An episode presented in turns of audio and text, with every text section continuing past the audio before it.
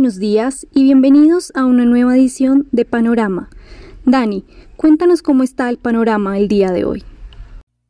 Muy buenos días, Sharon. El panorama del día de hoy es indeciso. La noticia es el retroceso de los PMIs del sector servicios en Europa, por lo menos en su medición preliminar, preliminar para el mes de septiembre. De alguna manera, esto puede estar anticipando las consecuencias de las medidas parciales, sectorizadas, focalizadas, em, que vienen adoptando algunos gobiernos europeos para contener la transmisión del COVID. Este indicador pasó en la zona euro de niveles de 50.5 a 47.6, muy por debajo incluso del más pesimista de los analistas que tenía un pronóstico de 49 unidades. Recuerden que este indicador en las 50 unidades en teoría sugiere que frente al mes anterior hay estabilidad, por encima de 50 hay expansión, por debajo de 50, como ocurrió en esta ocasión, tendríamos contracción frente al mes anterior. Sin embargo, recuerden que es una encuesta y las encuestas tienen obviamente ciertos eh, patrones de error de corto plazo, por lo que digamos que sería más bien una advertencia sobre la posible mm, em, congelamiento de eh, la recuperación más de una reversión como tal hasta el momento. Sin embargo, recuerden que en Estados Unidos también para el mes de agosto y en apariencia debido a la no implementación de un nuevo paquete fiscal, estamos viendo que el crecimiento se mantiene, pero está siendo menos dinámico. En Reino Unido, la sorpresa, si bien es cierto, también fue negativa. Los niveles del PMI de servicios son mejores, pasando de 58.8 a 55.1. Los mercados accionarios están frenando la caída eh, se están recuperando en este momento en Europa cerca del 1.1%. Más temprano era un poco más fuerte este movimiento alcista y en futuros de Estados Unidos estamos con valorizaciones del 0.3%. Noticias corporativas muy interesantes. Nike superó las expectativas de ingresos con crecimiento de ventas en línea de casi el 85%. 5%. Las acciones estaban valorizando cerca de un 13% en el mercado. Con respecto a Tesla, no se cumplieron las expectativas de los inversionistas en su reunión anual. Como siempre, cuando hay una gran expectativa es muy fácil decepcionarlos. La implementación de las nuevas eh, tecnologías para el desarrollo de baterías eh, serán digamos, eh, o se podrán ver en el mercado solo hasta dentro de tres años y eventualmente esto genera un poco de insatisfacción, por lo que la acción retrocede cerca del 7% en el premercado. Eh, la promesa de Musk, la primera fue tener un o reducir a la mitad los costos de las, de las baterías y segundo, tener un vehículo dentro de tres años Tesla totalmente autónomo con un costo cercano a los 25 mil eh, dólares. Esto continúa siendo eh, no asequible a toda la población, sigue siendo un nicho de mercado que pues le ha servido a esta empresa de vehículos, pero que pues obviamente el tema de masificación es difícil. Y en este interés de la masificación, Musk prometió que estará fabricando anualmente 20 millones de vehículos, el doble de lo que fabrica normalmente Volkswagen en un solo año. Así que digamos que en medio de estas promesas que siempre han sido eh, muy extremas, realizadas por el presidente de Tesla, eh, pues el mercado ha tomado con algo de precaución los anuncios y está generando algo de corrección en el precio de la acción. Mientras tanto, en los Estados Unidos, Trump reiteró que eh, no está dispuesto a implementar o que pensaría que Estados Unidos no debería implementar nuevas cuarentenas al, a la luz de lo que eh, ocurrió el día de ayer en el Reino Unido con reversión de algunas medidas de apertura. Y por otro lado, la buena noticia que recibió el mercado ayer es que los demócratas descartaron presionar a la Casa Blanca generando una nueva paralización del gobierno y eh, decidió darle fondos hasta el 11 de diciembre, más de un mes después de las elecciones. Por lo tanto, los demócratas afirmaron que se enfocarán en el nuevo paquete fiscal para ayudarle a las familias y eh, de alguna manera esto hizo que ayer en horas de la tarde el índice Standard Poor's 500, que estaba cerca de los 3.280 puntos, subiera y cerrara los 3.315. Hoy, recordemos, tenemos todavía algo de extensión adicional en ese movimiento positivo. No es muy fuerte, por eso calificamos el panorama como un poco indeciso. Y en el tema de Oracle, con TikTok ya se están pronunciando las autoridades chinas, no lo hacen oficialmente, lo hacen a través de los medios que controlan el Partido Comunista diciendo que es un trato injusto, es decir, que no era eh, difícil de pensar que si para un país le parecía fantástico, para el otro podría o tendría que hacerlo parecer como si fuera un maltrato. Entonces, de alguna manera, eh, hay riesgos sobre esta operación. Em, ayer el presidente Trump acusó en un em, evento de la ONU a China abiertamente por las consecuencias negativas de la pandemia y prometió que los hará pagar por las mismas. En una entrevista otorgada posteriormente hablaba nuevamente del tema de eh, los aranceles y otras sanciones en contra de este país. Mientras tanto, en divisas, eh, no alineado con esta mejora de, los mercados accionarios está el comportamiento del dólar frente a las monedas reservas. Se sigue fortaleciendo, el índice DXY está superando las 94 unidades. Esto en teoría podría sugerir el reinicio de una tendencia alcista del dólar, por lo menos frente a esas monedas. En América Latina tampoco tenemos buenas noticias. Se está debilitando el peso mexicano el 1.4%, cotizándose por encima de los 22 pesos mexicanos por dólar, y el real está cerca de los 5,50 reales por dólar, un debilitamiento del 0.6% en este momento. Materias primas, el petróleo ha venido recuperando parte de las pérdidas que sobre todo tuvimos el día lunes. El día de ayer estuvimos oscilando con WTI alrededor de los 39 y medio y hoy ese WTI se está acercando a los 40 dólares el barril. Mientras tanto el Brent está también acercándose a los 42 dólares el barril.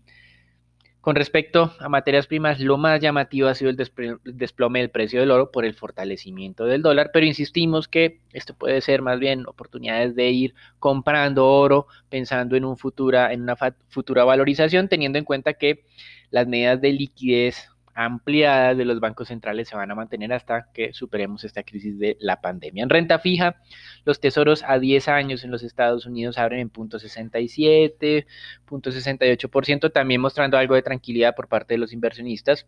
Hoy se tiene subasta a 5 años por cerca de 53 billones de dólares y ayer las declaraciones del presidente de la Reserva Federal no generaron mayores titulares ni mayores efectos en el mercado. Como tal, Powell reiteró la necesidad de un nuevo paquete fiscal, aunque ayer mencionábamos que ya había un miembro de la Reserva Federal que decía que tal vez eh, no tener el nuevo paquete fiscal no descarrilaría la recuperación económica, aunque la mayoría de miembros, hoy tenemos a Bullard insistiendo también en esta necesidad. En América Latina tuvimos una contracción o el anuncio de la contracción de ventas minoristas de México en comparación julio 2020, julio 2019, una contracción que se moderó pasó del menos 16,6% al menos 12,5%, el mercado era un poco más optimista para que cayera a menos 11,7%. Y en economía, en Argentina tuvimos la confirmación de una contracción de más del 19%, el mercado estaba más cercano al 20 que al 19, la cifra fue de 19.1.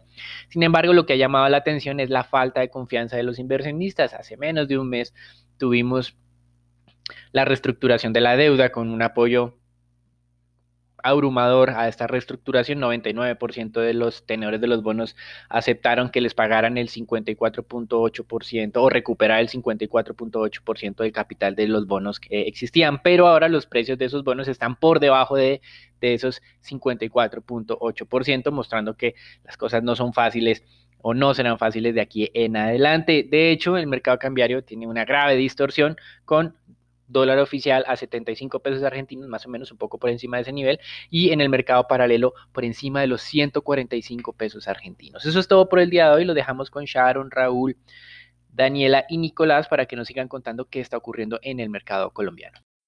Gracias, Dani. Bueno, para empezar el panorama de Colombia, en primer lugar tenemos la encuesta revelada por el DANE de Pulso Empresarial, donde se da a conocer el indicador de confianza empresarial para las empresas de comercio, industria, manufactura, servicio y construcción para el mes de agosto. Este fue de 44,6. En julio había sido de 41 puntos y en junio de 38,2. Esto mostrando que en agosto continúa pues esta mejor eh, dinámica dada la reapertura gradual que se venía dando para este mes. Asimismo, para datos de julio, el 62,9% de las empresas de comercio, industria, manufactura, servicios y construcción sostuvo que operó de una manera normal, el 31,3% lo hizo parcialmente y el 5,8% registraba un cierre temporal.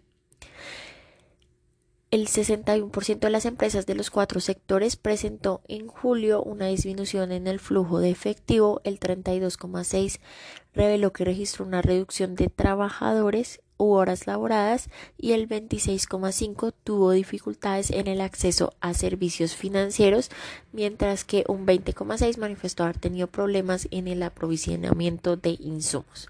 Estos serían como los datos más relevantes de esta encuesta. Y entre otras noticias, el día de ayer el viceministro técnico de Hacienda Juan Pablo Zárate dijo que el país está preparando para esta fase de reactivación y la inyección de capital va encauzarse en cuatro ejes principales que son la creación de puestos formales de trabajo, políticas que ataquen la pobreza, mejora la productividad y un eje articulador de la inversión pública y privada. Bajo este panorama, Sara te explicó que la hoja de ruta para que el país crezca lo que se espera por, parte del gobierno, que es un crecimiento de 6,6% para el 2021, tendrá entre otras bases los mecanismos para que la población más vulnerable tenga garantizado el acceso a los bienes y servicios básicos. El plan ya no demandaría poco más de 100 billones. El viceministro confirmó que serían 170 billones de pesos, de los cuales eh, la gran mayoría llegaría por inversión privada y el resto por gasto público.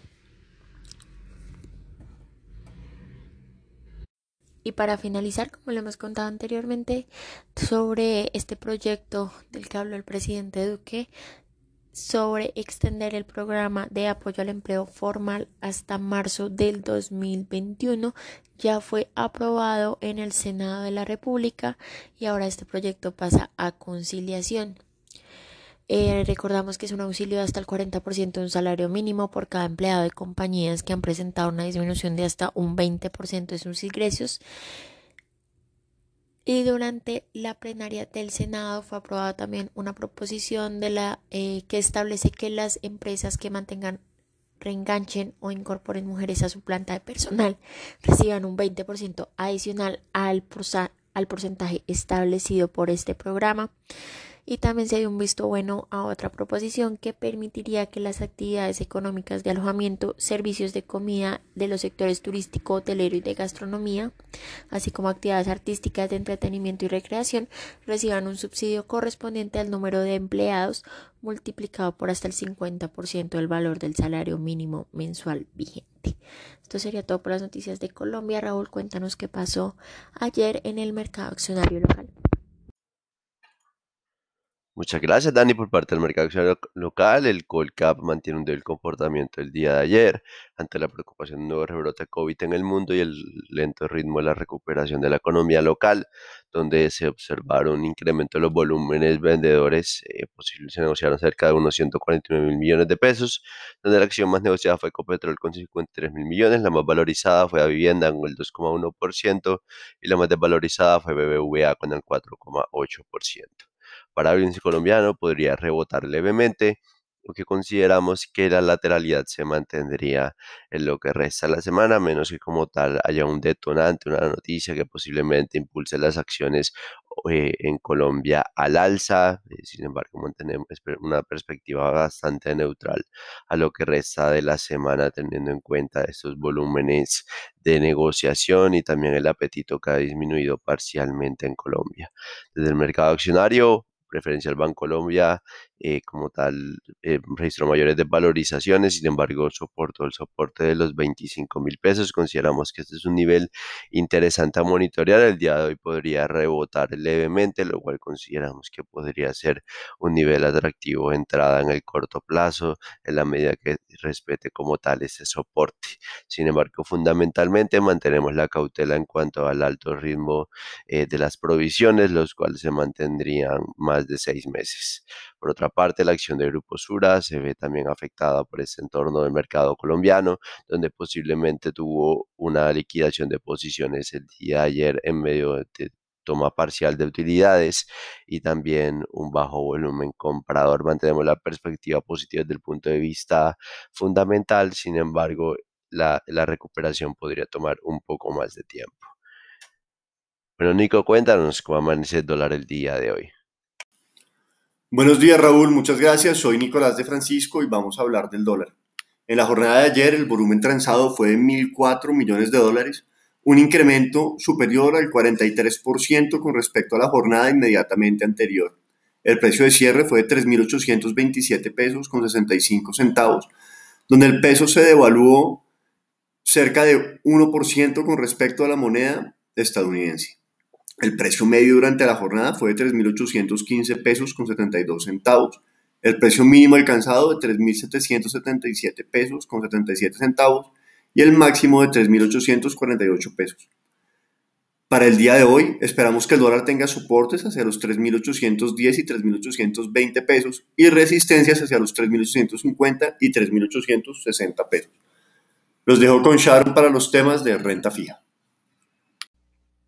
Muchas gracias, Nico. Y continuó la oferta de títulos en el mercado de deuda local en una jornada algo mixta, con correcciones al comienzo del día, pero que no se materializaron al cierre. Entonces, esto llevó a desvalorizaciones en las curvas. La curva testa fija se desvalorizó cuatro básicos con mayores variaciones en los segmentos medio y corto y de igual forma la curva TSUR se desplazó al alza menos de un punto básico en medio de una baja volatilidad en este mercado.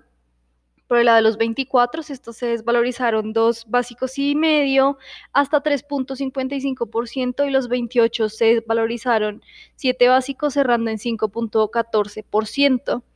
El día de hoy es la última subasta de test de este mes por parte de la Nación que buscará 650 mil millones de pesos en noviembre del 27, octubre del 34 y octubre del 50.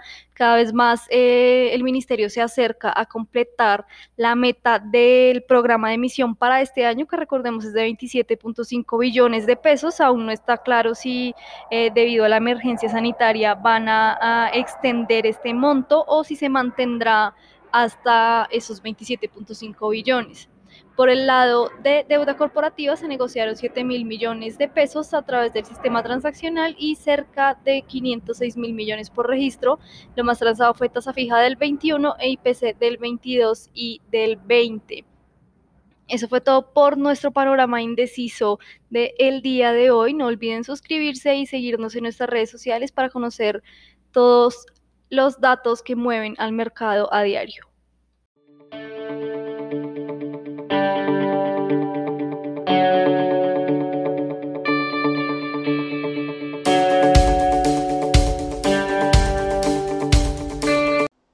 El contenido de la presente comunicación o mensaje no constituye una recomendación profesional para realizar inversiones en los términos del artículo 240.11.2 del decreto 2555-2010 o las normas que lo modifiquen, sustituyan o complementan.